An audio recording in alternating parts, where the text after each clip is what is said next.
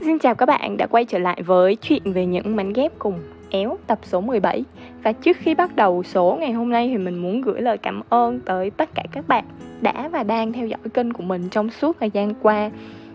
Xuất phát điểm kênh của mình mình xây nên nó thì không với mục đích là để nổi tiếng hay là để social Nhưng mà nó chỉ là một cái hình thức mình chuyển đổi từ viết nhật ký chuyển sang một hình thức lưu trữ mới, đó là bằng dùng voi của mình. Thì mình không nghĩ là sẽ được đón nhận hay là sẽ nhận được những cái phản hồi từ các bạn để build up kênh này lên? Và khi mà một số bạn bạn bè của mình hay là những người thậm chí mình không hề biết có nhắn tin cho mình rằng những cái góc nhìn hay là những cái câu chuyện từ kênh của mình, nó đâu đó mang đến cho các bạn một cái nguồn năng lượng tích cực hay là một chút điều gì đó hữu ích trong cuộc sống, thì mình đã cảm thấy rất là vui và rất là biết ơn vì các bạn đã theo dõi và nghe kênh của mình và nếu như trong thời gian tiếp theo các bạn cũng có những cái câu chuyện hay những cái góc nhìn hay những điều muốn chia sẻ trên kênh của mình cùng với mọi người thì đừng ngần ngại mà hãy gửi thư về địa chỉ email thương eo 2020 a gmail com. Và một lần nữa xin cảm ơn các bạn rất là nhiều vì đã theo dõi và ủng hộ kênh của mình. Và quay trở lại với chủ đề của ngày hôm nay đó chính là văn hóa trên bàn nhậu thì mình không biết là từ khi nào cái hoạt động sử dụng rượu bia, chất có cồn nói chung á, được gọi và đặt cho một cái tên khá là thân thuộc. Và chỉ một từ thôi, nhưng mà nói ra thì ai cũng biết nó là đi đâu và làm gì, đó là nhậu. Và nhậu cũng trở thành một lối sống, một trào lưu, một kỹ năng mà người người nhà nhà đều được phổ cập. Tất nhiên là nhậu cũng mang đến những cái lợi ích tích cực cho những người có sức khỏe bình thường và biết sử dụng nó có một chừng mực và điều độ. Ví dụ như là một lon hoặc là một chai khoảng 330ml trên một ngày hoặc là một ly van khoảng 110ml trên một ngày hay là 30ml rượu nặng cho một ngày đi thì nó vẫn là một lượng đủ để kích thích chúng ta ăn ngon nè, tiêu hóa tốt nè, tăng khả năng lưu thông máu, giảm nguy cơ tim mạch và tăng sự hưng phấn, giúp cho chúng ta cảm thấy thoải mái, thanh thản, bớt căng thẳng và ngủ ngon hơn tuy nhiên thì thường chúng ta sẽ không làm được việc tự chủ và điều độ trong việc sử dụng chất kích thích nói chung hay là nhậu đơn giản gọi là vậy.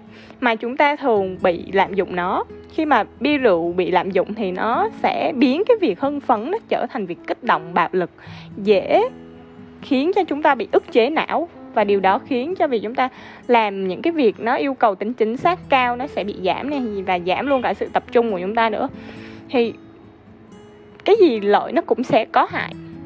Và cái việc nhậu này nó, từ cái thời mình học đại học, nó đã bắt đầu xâm nhập vào trong cuộc sống của mình rồi, và mình nghĩ là nó hiện hữu trong cuộc sống từ rất là lâu rồi. Đối với những thế hệ đi trước mình cơ, thì từ cái hồi đại học mình đã được nghe những cái câu kiểu như là, em, mày, bạn có biết nhậu hay không?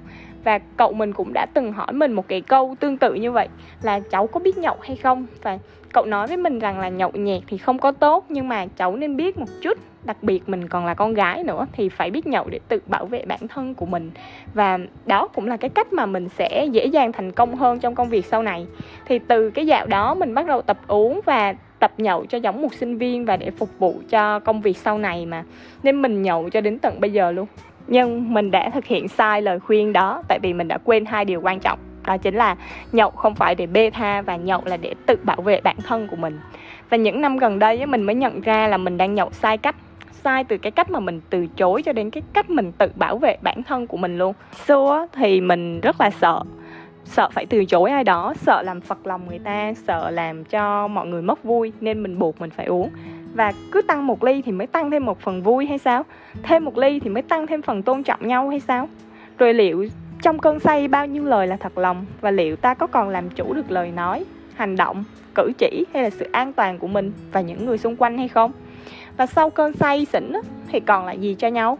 Hay là toàn là những cơn đau đầu, buồn nôn, hay là nỗi xấu hổ và hệ lụy về sức khỏe? Hay là đơn giản là chúng ta chả còn nhớ gì về đêm say ngày hôm trước. Sự tôn trọng, niềm vui hay là thân tình, liệu có được đong bằng lít mà chúng ta uống hay không? Nếu là sếp thì đừng khiến nhân viên của mình khó xử.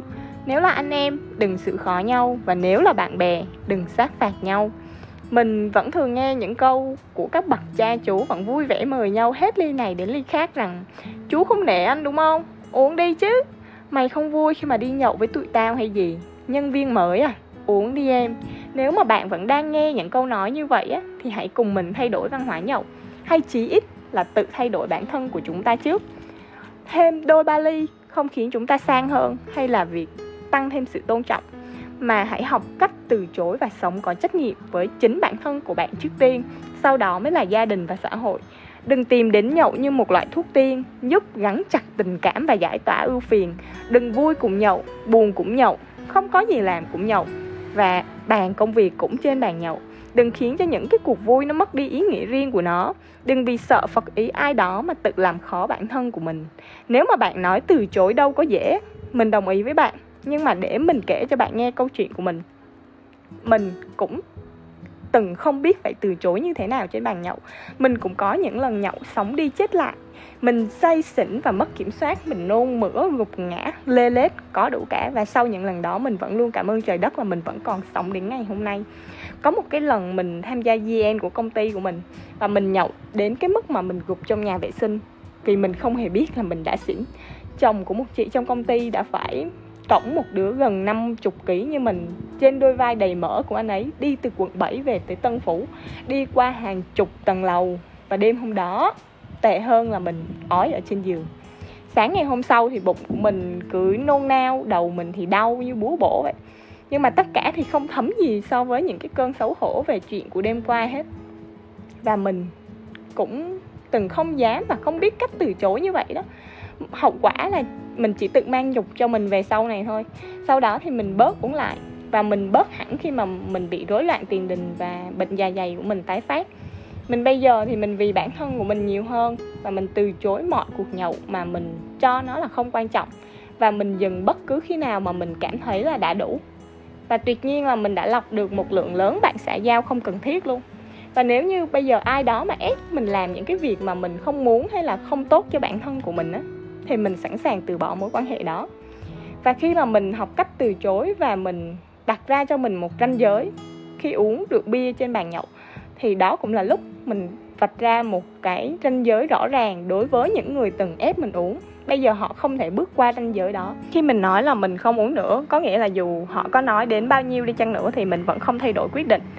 Và đến bây giờ, những cái cuộc nhậu của mình nó không còn cái tình trạng là em không nể anh nên không uống, đúng không? Hay là mày không vui khi đi với bọn tao hay gì?